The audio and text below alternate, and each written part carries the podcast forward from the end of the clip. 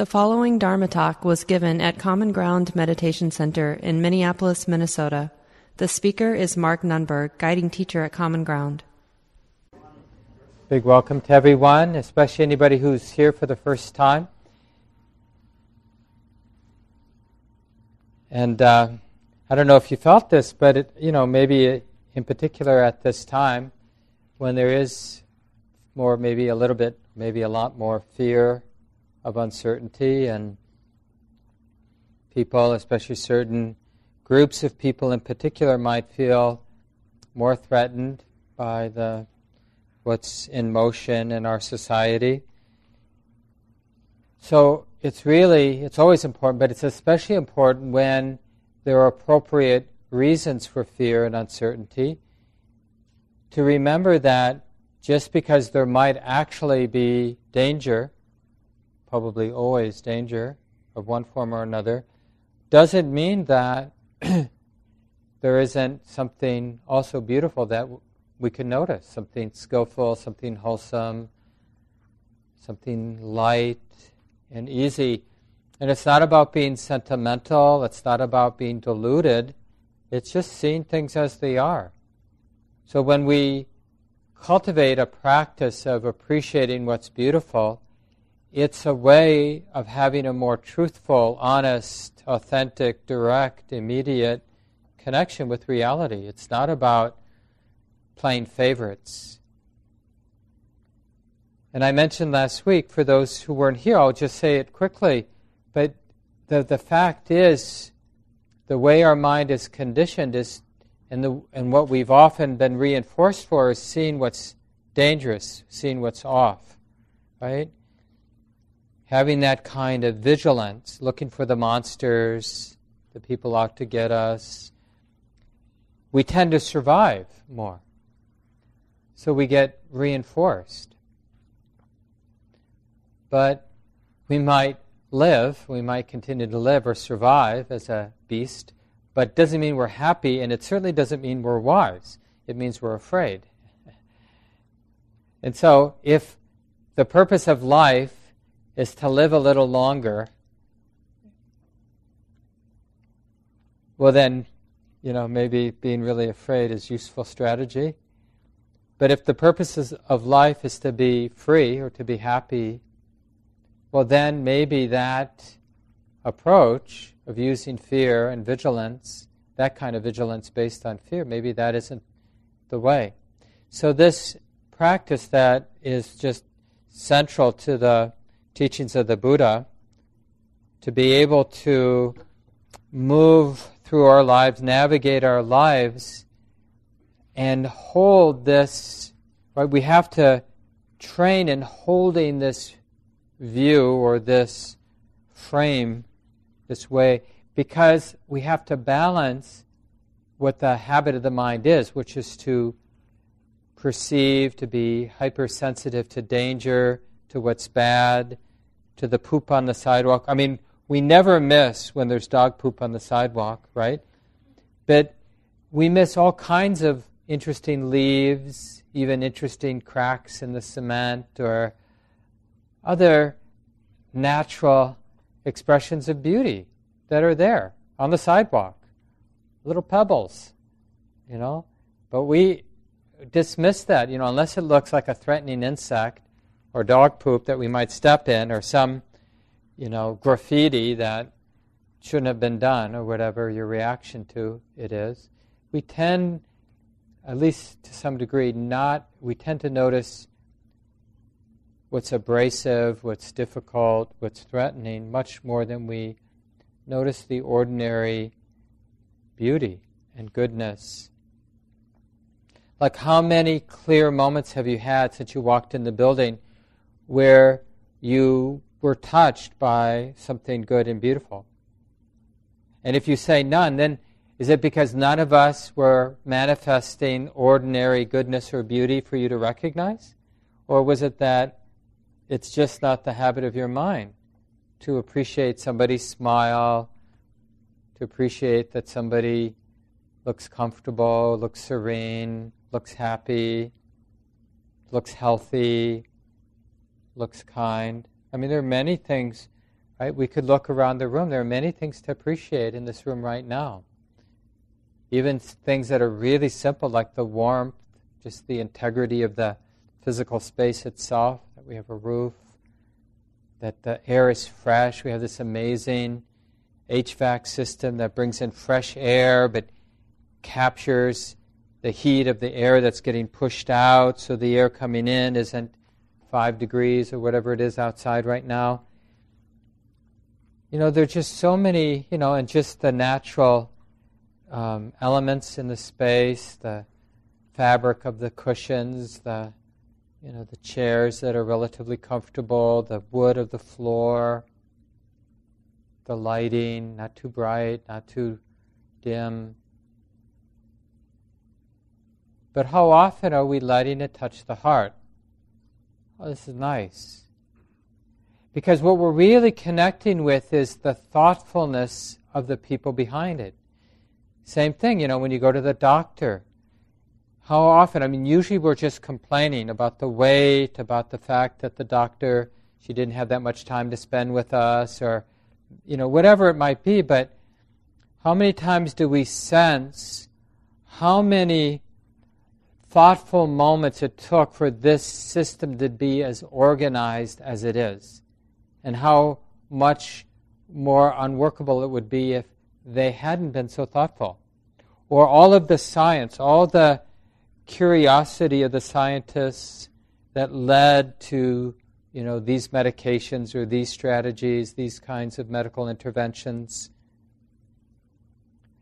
All the thoughtfulness, all the good intentions of all of those folks that then leads to us being able to receive this treatment, or the food in the grocery store, or the roads.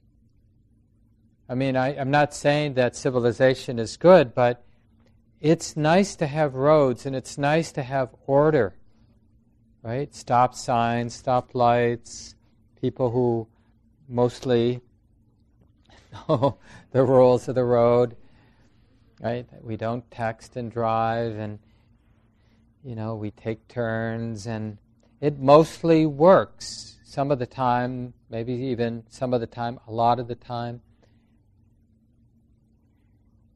And all of that can be appreciated, even if you have a difficult relationship with another human being, whether it's a politician or a lover or somebody at work. There are things to appreciate about everybody. I remember a politician from a while back that was rubbing me the wrong way. I had lots of, I had good reasons to, you know, think this person was less than adequate for the job.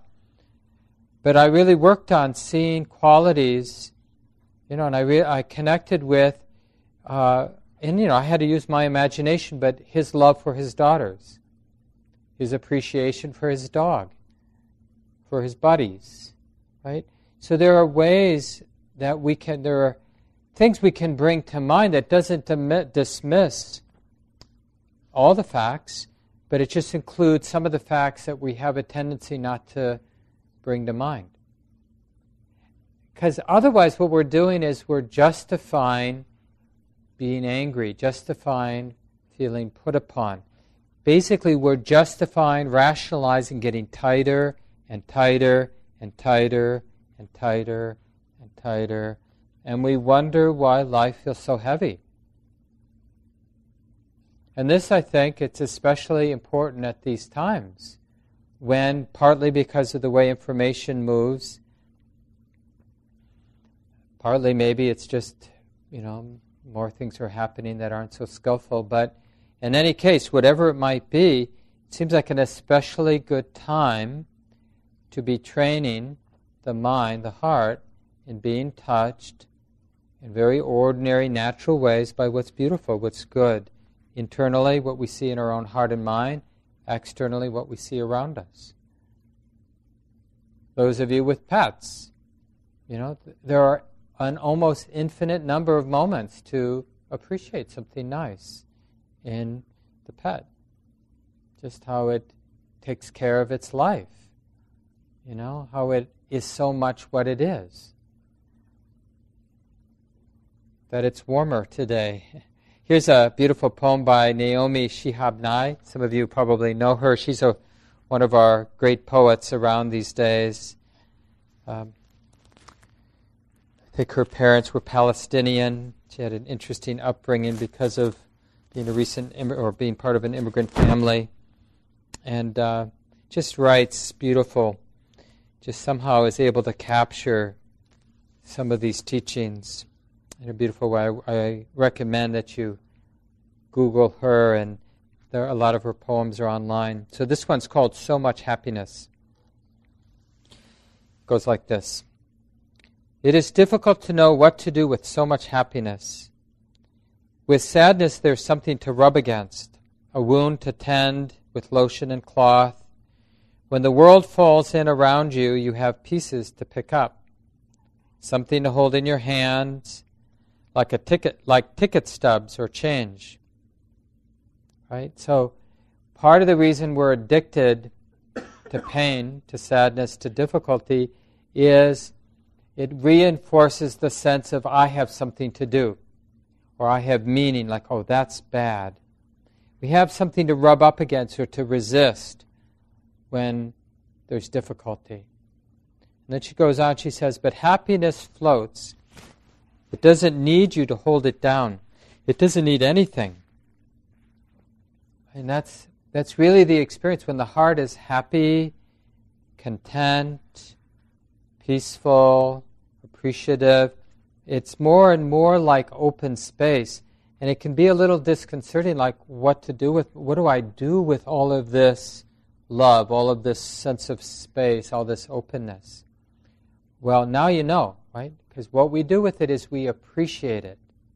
So that's sort of, it's not like there's nothing to do. There is one thing to do when you're around a lot of love, a lot of beauty, a lot of goodness, a lot of ease, a lot of calm.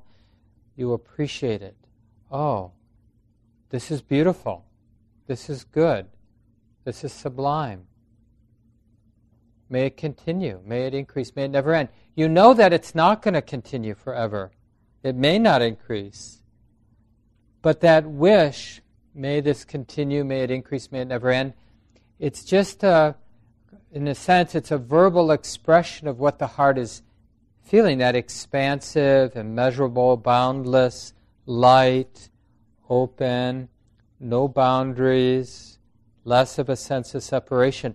It's just so if you don't like those words that I've been using, like in the guided meditation, then just find your own words because initially having some language can help you do the practice, which is keeping this point of view or this way of relating in mind so the mind doesn't gravitate back to its habit, which is to be critical, to be discriminating, what's inside, what's outside, what's good, what's bad, that kind of categoriz- categorizing our experience, evaluating, comparing, analyzing. The mind will fall back because that way of viewing, relating to life, has gotten a lot of reinforcement. And, you know, we've been reinforced in society for thinking, being, relating those ways. So it takes some training. So don't be, it will feel a little awkward to use language like I did during the guided meditation, but you might need that in order to keep remembering to move through your life with this attitude instead of the usual. Let me continue reading her poem. I'll just repeat that last couple lines. But happiness floats. It doesn't need you to hold it down. It doesn't need anything. Happiness lands on the roof of the next house singing and disappears when it wants to. You are happy either way. Even the fact that you once lived in a peaceful treehouse and now live over a quarry of noise and dust cannot make you unhappy. So here's another really powerful teaching because we discover this directly in our practice. The appreciation, the gratitude, the love that we discover in moments in our life, it may initially seem like it's arising in our hearts because of a particular situation. I'm around this person, or this happened to me, or I don't have any duties and responsibilities. And so we might feel some lightness, some love. But the more we really open to that experience with curiosity, with no preconceived ideas, the more we begin to see that that lightness of the heart, that expansive, boundless quality of the heart that we call good or love, or the Pali word is metta, M E T T A. You might hear that word here at Common Ground or in just Buddhist context from time to time. That metta, that loving kindness, that basic goodness, it isn't conditioned. It may seem like it's happening because you really love me, but actually, the experience of the heart opening is what we call unconditioned. It isn't born, it doesn't die, it can't be stained. It seems like it comes and goes, like sometimes in my life I really feel it, and other times it's like definitely not there anywhere. But that's just, it's a, it appears like it's gone. So, one of the things you'll find in this practice is it takes a little faith, confidence to reignite it, because we have to be willing to look, to open to it, even when we're pretty sure it's not here, because the heart is really tight or mean or caught in an oh poor me attitude, right? So it's in this sort of fixed idea that life doesn't deserve this feeling of love, of openness. So we have to, like this act of faith, we have to assume that the negativity is just a, a very convincing veneer, very seductive, convincing veneer on our life, right? A thin layer that makes it looks like look like life is mean, convinces us to be despairing or reactive or negative, hateful. But we have we need that faith, that confidence to say that's yeah, that's there, but it's just this thin veneer. What else is here? And you know, there's all kinds of little tricks like caring about the negativity in the mind, right? And all of a sudden, so we can be negative, and then we can notice how heavy that state of mind is and realize, oh, honey, your heart's really tight. I care about how tight the heart is right now. Right? You see, already the heart, the mind is more expansive in, because all that's happened is the mind is relating to the negativity in a tender way. Oh, like the line, one of the lines I really like, and you're going to have to find your own. Some of the ones I use may work for you, but they may not. But you'll find your own way of languaging it. But one of the lines I use is, honey, it's not easy being a human being. And that statement packs a lot of truth because it isn't easy being a human being. And you see that you see how it evokes a kind of reflectiveness, a compassionate reflectiveness. You know what? You're right. It isn't easy being a human being. Sometimes it seems really appropriate for the heart, the mind to get tight, to get reactive, to get caught in some loop like, oh, poor me, or it isn't fair, or whatever. I need this to be happy. And, and really lock, the mind locks in, the heart locks in. And we then feel the karma of that. We feel tight. And the whole world appears really narrow and dark and heavy and oppressive. And there's a lot of evidence to support the heart closing down in each of us in our own particular ways. There are real injustices, real pains, real suffering in life. But the fact remains that it isn't the only truth.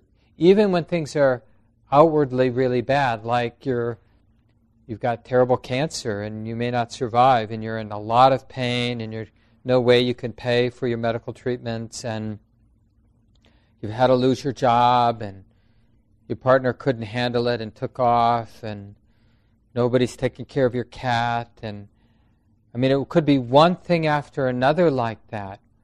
But you see, there is this amazing alchemy, and this is this movement of faith where the heart realizes, in the midst of the heart feeling so squeezed and oppressed by the circumstances of life, the heart realizes, this is really hard.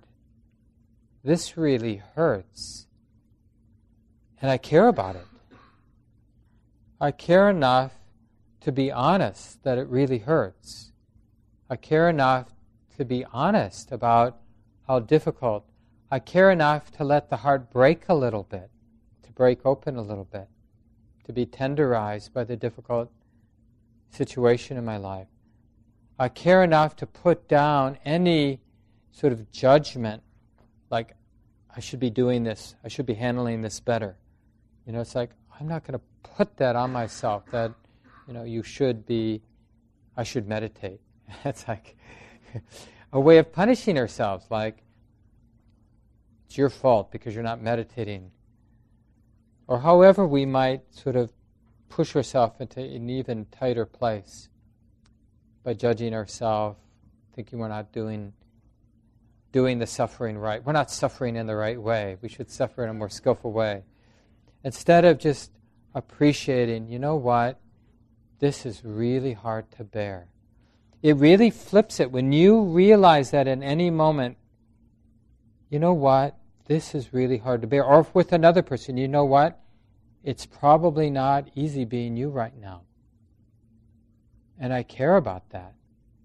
I don't have the answer, but I know it isn't easy, and I care about that. I care enough to do whatever I can to connect, to be unafraid of the suffering that I'm experiencing or the suffering that you're experiencing. And in the same way of appreciating what's beautiful. It's like we have to be fearless to be close to suffering, but surprisingly, we have to be fearless to be close to what's beautiful, to actually be attentive enough to notice what's good and beautiful.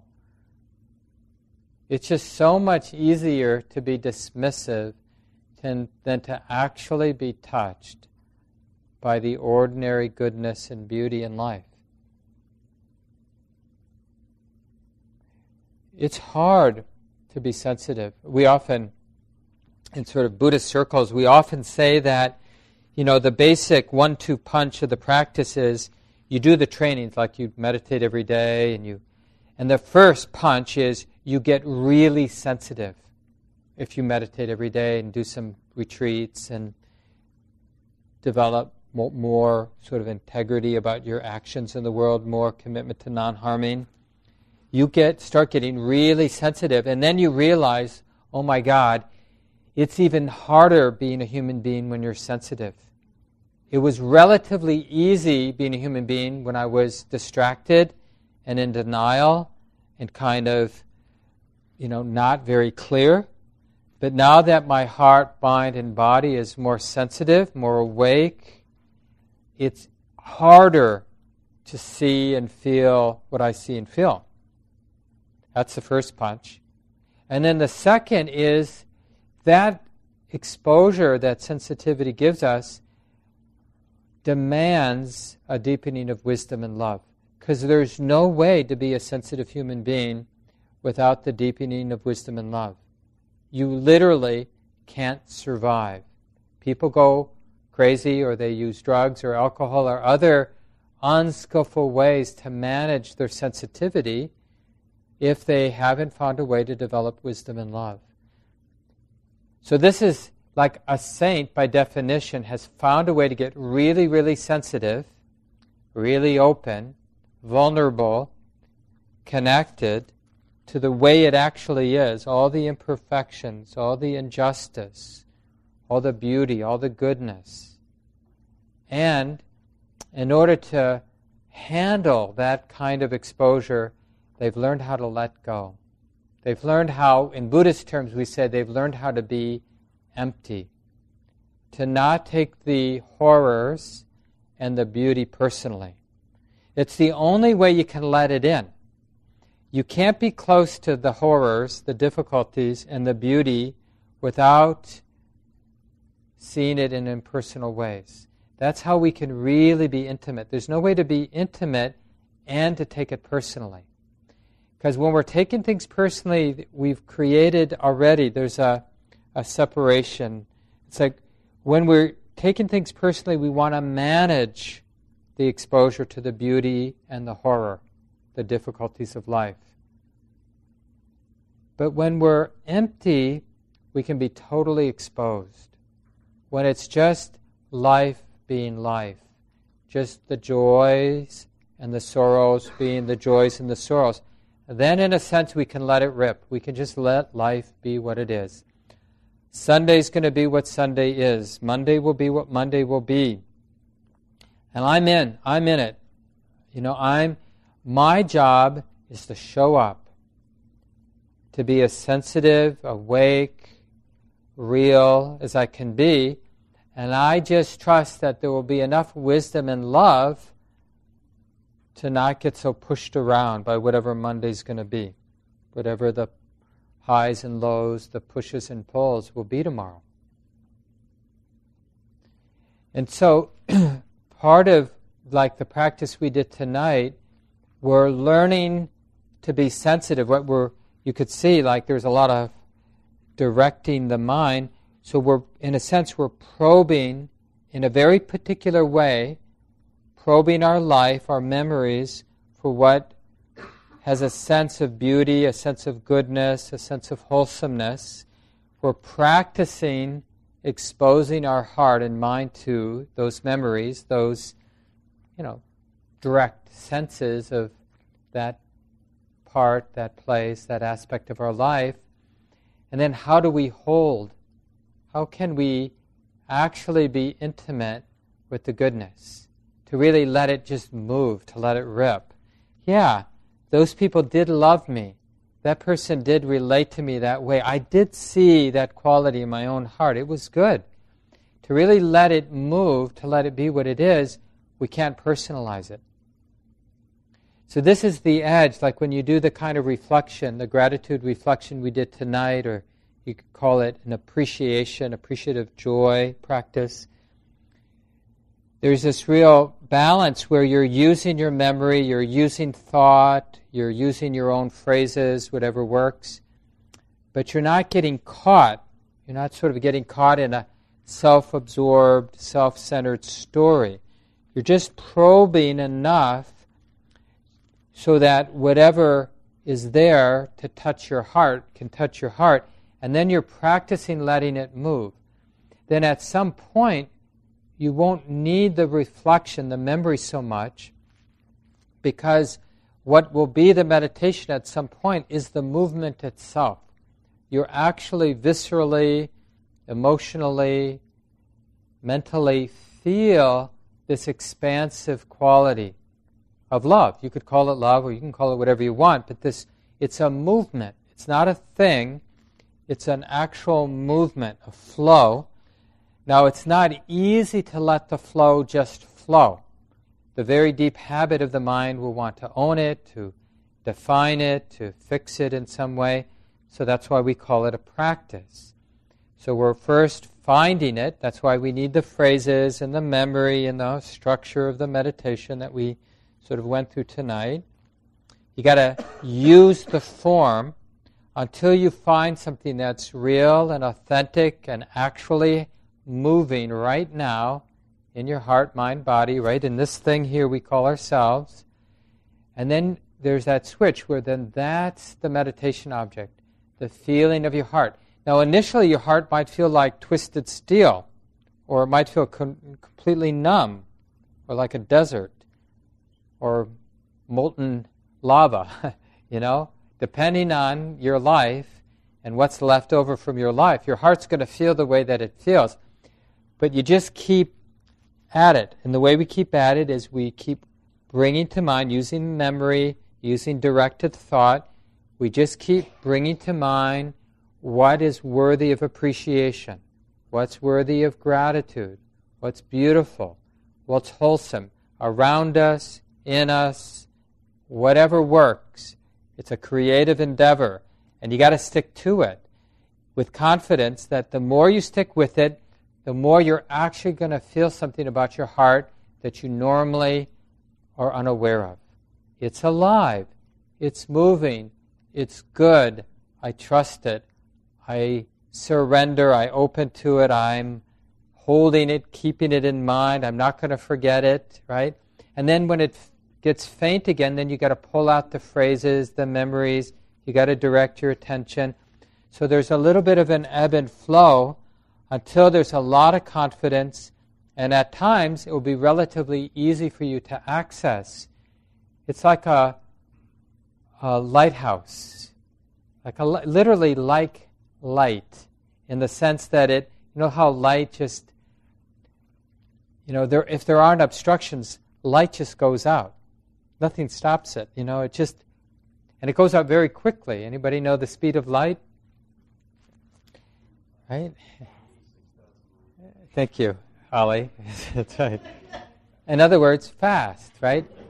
And it's effortless. You think those protons or waves or whatever they are, do you think they got to work at that expansion? It's in its, the nature of light to expand out. Same with love. Same with that goodness. But we have to uncover it, and then we have to trust it. In a sense, it's not about doing the love, it's about resting in it or trusting it and appreciating it. That's the activity. So when it's clear for you, drop the phrases, drop the memory. You don't need that because the love isn't those memories, isn't about that particular event.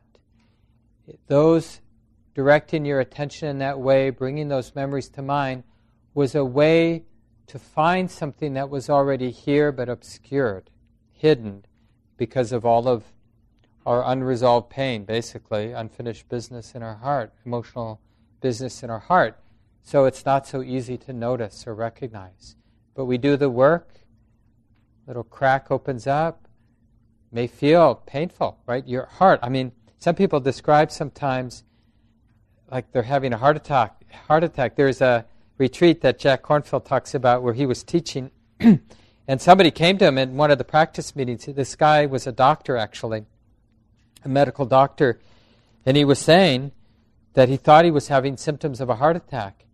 And so Jack Kornfield asked him to explain, you know, to describe the sensations. And he said, No, your heart's just beginning to open up. You know, it's not a heart attack. But it can feel intense.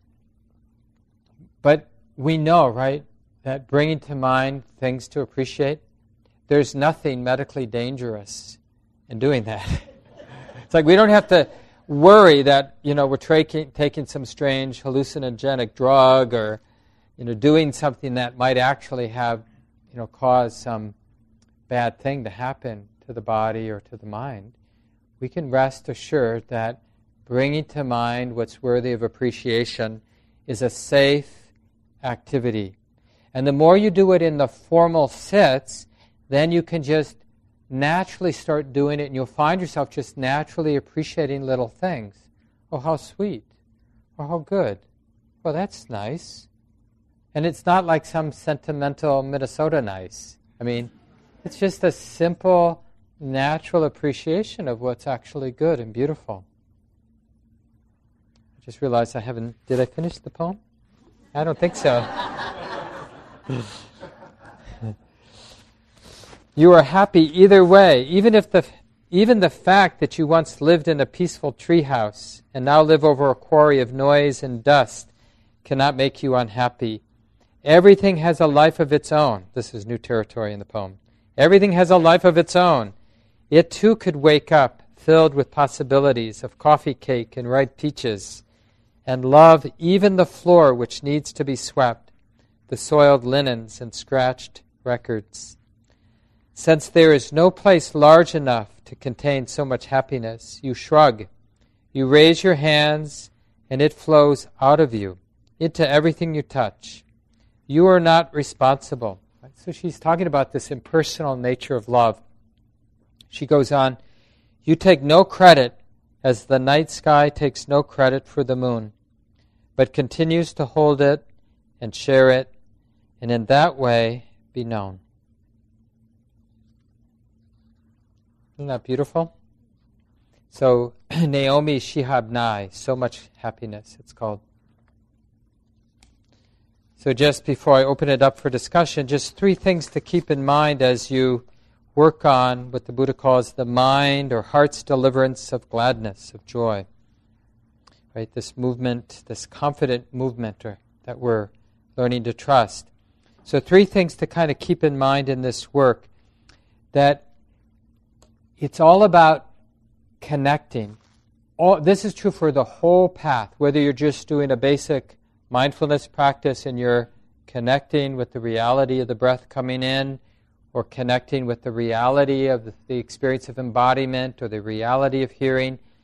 It's all about opening. Now, the only difference with this practice I'm talking about tonight is we're specifically training the mind to open to this inherent goodness, this expansive goodness of the heart.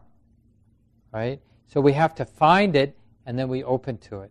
So the, the specific reflections I've been talking about are just a way to uncover that boundless, expansive, ordinary goodness of the heart, what we could call love, whether it has the flavor of compassion or joy, or equanimity, or just basic friendliness, inclusivity. So it's all about connecting with something real, which means it's not sentimental, it's not made up. So we're connecting what we're feeling is something that's here and now, directly experienceable here and now. It, so, in that way, it doesn't matter what anybody else tells us. Oh, you're doing it wrong. But that's not it, right? Because, no, no. That's something that I directly, immediately feel. I'm connected with. It's happening, it's moving here. I trust it. No matter what other people say. And the Buddha makes a big point of this connection because it helps us become independent in the practice. Where we're not dependent on a teaching or a teacher because we're starting to directly see the results in our own practice. And in a way, our own practice, the reality of what we're experiencing in our own practice, becomes more and more and more our teacher. It doesn't mean we stop reading or listening to talks or having conversation with our friends who are practicing. It just means that we're less dependent on that and more dependent on learning, taking instructions, in a sense, from our own practice. So that's the first point. The practices, practices of love depend on connecting or opening to what's real. And the second is this circulation, this movement. And usually in this tradition we call it dana, like that bowl out in the hall that Kendrick painted with lotuses or donation bowl. We call it the dana bowl, right? Because we're, we're, it's pointing to this circulation of giving and receiving here at the center. So, but this circulation, this movement, this is really at the heart. So it's about connecting. And what are we connecting? We're, not, we're never connecting with a thing, it's always a movement, it's always a circulation. That's how we know we're connecting with something real, because everything that's actually real is a movement. It's not a noun, it's not a fixed thing. When it seems like a fixed thing, that's because it's a concept, it's an idea. Ideas have the appearance of being fixed.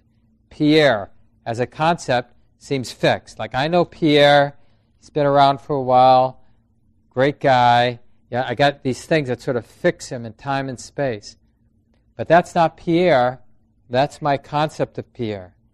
Pierre is a movement, it's a happening. he's a happening guy. right? And that's the thing about everything. When we we really tune in, we see the movement you can see this in even in your most stagnant relationships. Hopefully, it's not your marriage, but maybe you have some stagnant relationships in your life, whatever it might be.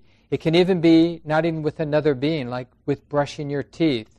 You can have a stagnant relationship with brushing your teeth, and it sort of exists as a thing. Every day I got to brush my teeth. Damn it. and we have this idea, this sort of fixed idea. But actually, the activity of brushing your teeth is a flow. It can be, at least, a flow. It can be beautiful, it can be liberating, and it's only the ideas, the fixed ideas, which, can make it an oppressive thing. I've got to brush my teeth, and I got to brush them again tomorrow. and it can feel like a, because it's a thing, then it can have the appearance of weight in our life. Like, oh. And, you know, it just goes on because it's not just brushing our teeth, it's sweeping and cleaning and, you know, going to work and having to be nice. And everything can feel oppressive. You know, and now we got to start waking up to injustice and paying attention to our cultural conditioning. Oh my God. I mean, it's just, this is how we relate to all of life. Like everything's a burden. And then we get really susceptible to addictive distractions, whatever it might be, because we just think because life feels like a bunch of things, it feels oppressive. But when we recognize more and more that life is a movement, it's, a, it's really it's enlivening. Everything, brushing teeth, having an interaction with someone. So this is so the first piece is about connecting with what's real, and in that connecting we see it's a movement. It's expansive. And then the last, and you know, all three of these are related, is the joy. It's pleasant. When something's a movement, it's pleasant. Now, a lot of you know this because one of the things that is a common meditation object is physical pain, right? The ache in the back, the pain in the knee, the restlessness, the sleepiness.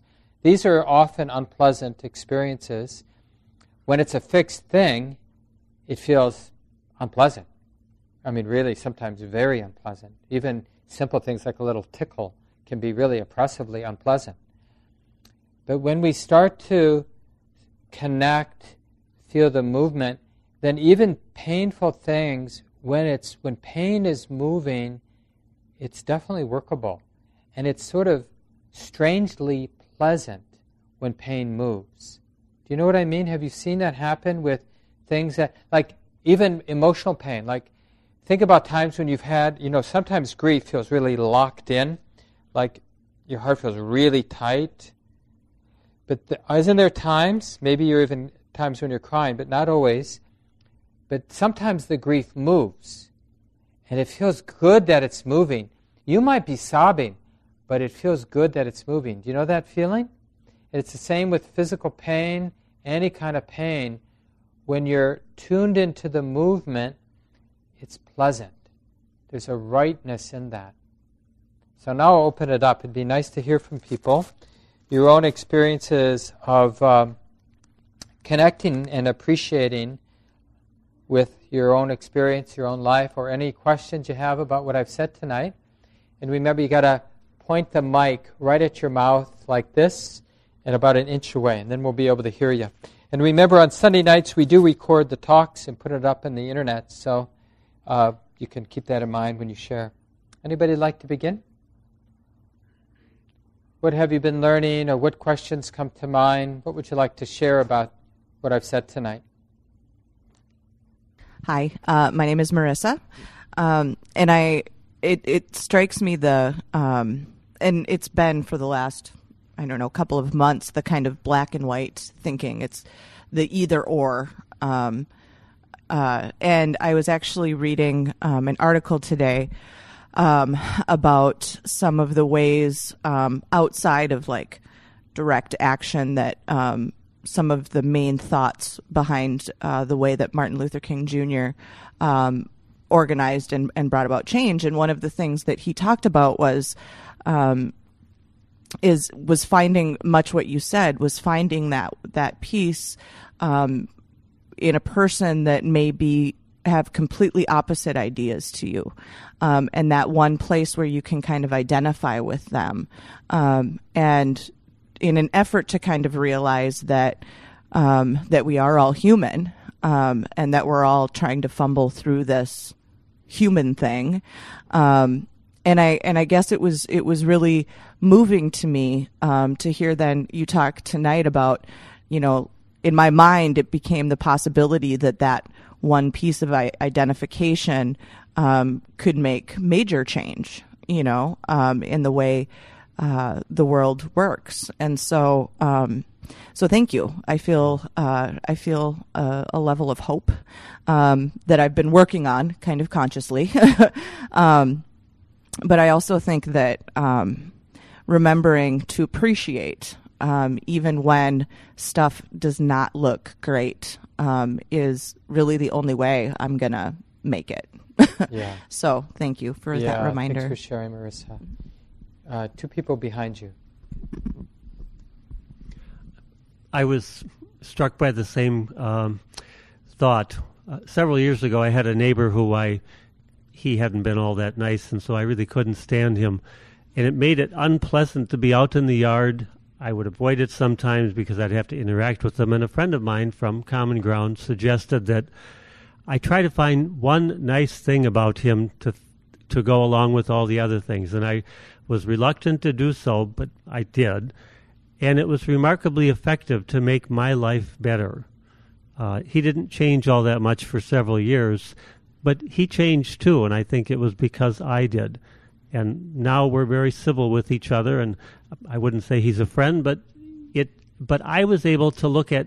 He had lots of good qualities that were just being overwhelmed by the, the negative things that I the, that I did know about him.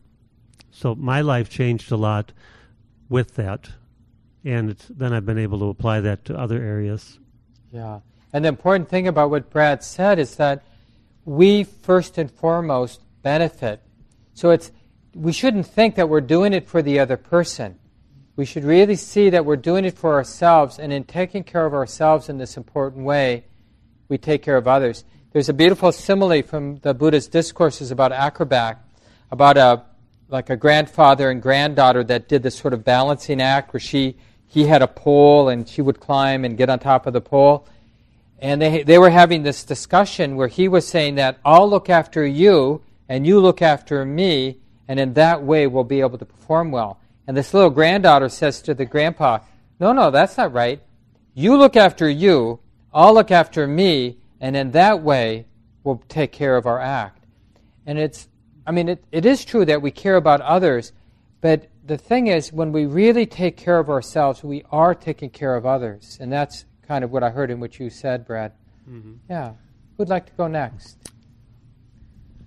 I'm Michelle, and I just wanted to share um, how much what you said meant to me, sort of at a personal level, because I have been struggling with just these deep feelings of unworthiness and they come from um, a lot of childhood trauma. And so, through meditating and other things, I've been able to actually feel that pain, like what you were talking about. Sometimes it feels really, um, really bad. And because I've been able to do that, there was sort of some joy connected to that grief. Um, and it occurred to me through talking with my husband, actually, right before I came here, that I have a lot of love in my heart. I really want good things for the world and for others. Um, I want to do no harm, and that I get to include myself in that. And I mean, we all know that at a certain level, but in, you talk about that you have to love yourself before you can love others. And this is a way that I'm working through that in a very practical way. And I, it seems like a mystery, like how do I love myself? Um, and just everything you said tonight, I could just feel my heart opening and that I get to be included too in the happiness that I want for others and the love that I want for others and the doing no harm. So to get that at an emotional level has been very powerful. Yeah, thanks so much for sharing that. And the, the thing is that we hear just in your voice is that experience of your heart opening, that's real. And it can be trusted, right? And nobody can take that away from us, that, that experience of seeing or feeling that. And the mind recognizing that that opening, that expansive quality, is good in the sense of being trustworthy. Yeah, thanks so much. Femi had a sharing. Yeah, here you go. Thank you for the teaching, Mark. So this is right on time for me. I have been using some of the heart practices lately in my personal practice because uh, I'm recognizing how how tough life can be right now with different challenges and how my heart very much needs this. And you know, at home it's it's good. I recognize this is, is it's a need. I've been putting energy into the practice, but uh, it hasn't. It, it, at times has been very dry. I haven't been able to uh, on on it. Haven't been able to feel in my body the the resonance with the practices that I feel when sitting in sangha, right, in community. And it, it, it occurred to me sometime in the sit, I was like, oh, well, the, the, secret is I'll just have to have everybody come meditate at my house in the mornings. What's your address? you know my address. um, so the question is, what what guidance can you offer on moving from just the intellectual repetition of the phrases, the metta phrases and metta like phrases, to to to to moving into like a really embodied sense of of the practices, so that it can be done in a way. Yeah, so I can take this this this collective energy and and, and bring it into my personal practice. Yeah, well, there's there's kind of two pieces to that.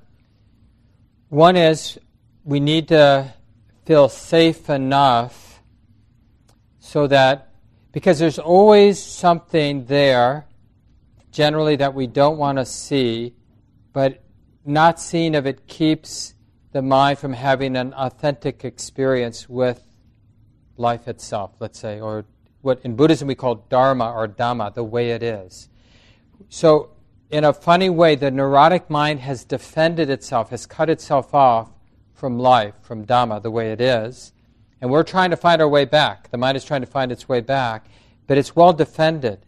And so there's two, two parts of that. One is feeling safe enough to be interested, because we're going to have to see something we're not seeing, and often we're seeing something that the mind or the heart doesn't want to see, doesn't want to feel. I mean, you were kind of pointing at it, Michelle, in your sharing. And uh, and sometimes it's not necessarily deep pain. It's just a real habit of the mind to not look there. It's looking here. But that, and so it's, it has a habit of turning away, and we have to recognize that.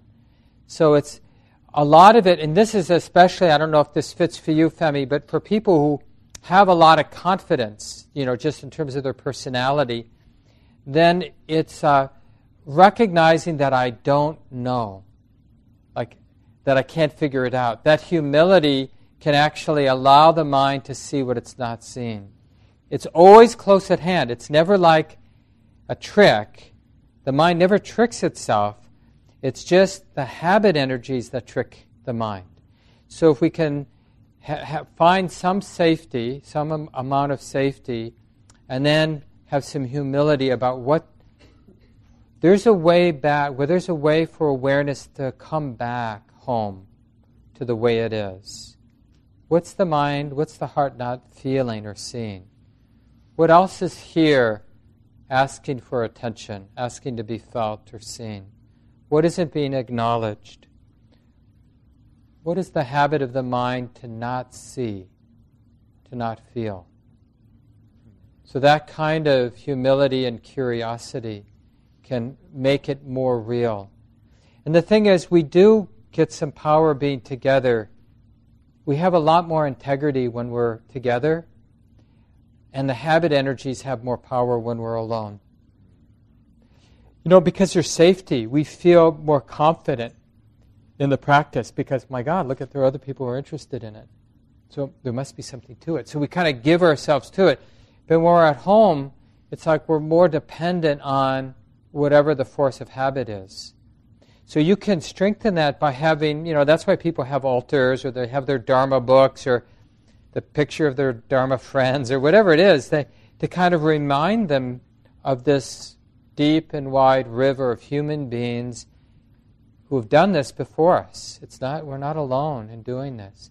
And I think it's okay to think that the groove that other women and men have cut by doing their own practice that we're sort of in the wake or we're we can tap into their goodness, their wisdom, it's easier for us, right?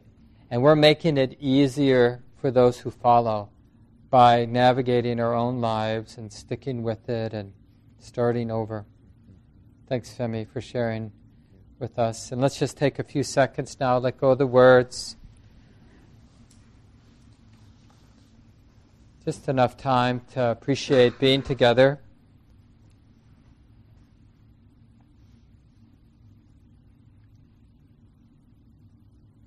however simple it might be, to appreciate the goodness of being here.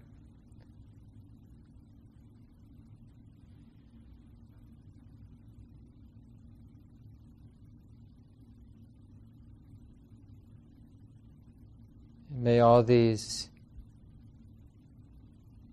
streams of goodness that are moving in our heart and mind, these streams of wisdom and love and integrity, May all this goodness continue and increase and never end. And may we do our practice for the benefit of all beings. May all the goodness in our lives be happily offered to support the awakening, the liberation, the happiness of all beings. So may this be so. This talk, like all programs at Common Ground, is offered freely in the spirit of generosity. To learn more about Common Ground and its programs, or if you would like to donate, please visit our website www.commongroundmeditation.org. Thank you for listening. To learn how you can support the teachers and Dharma Seed, please visit dharmaseed.org slash donate.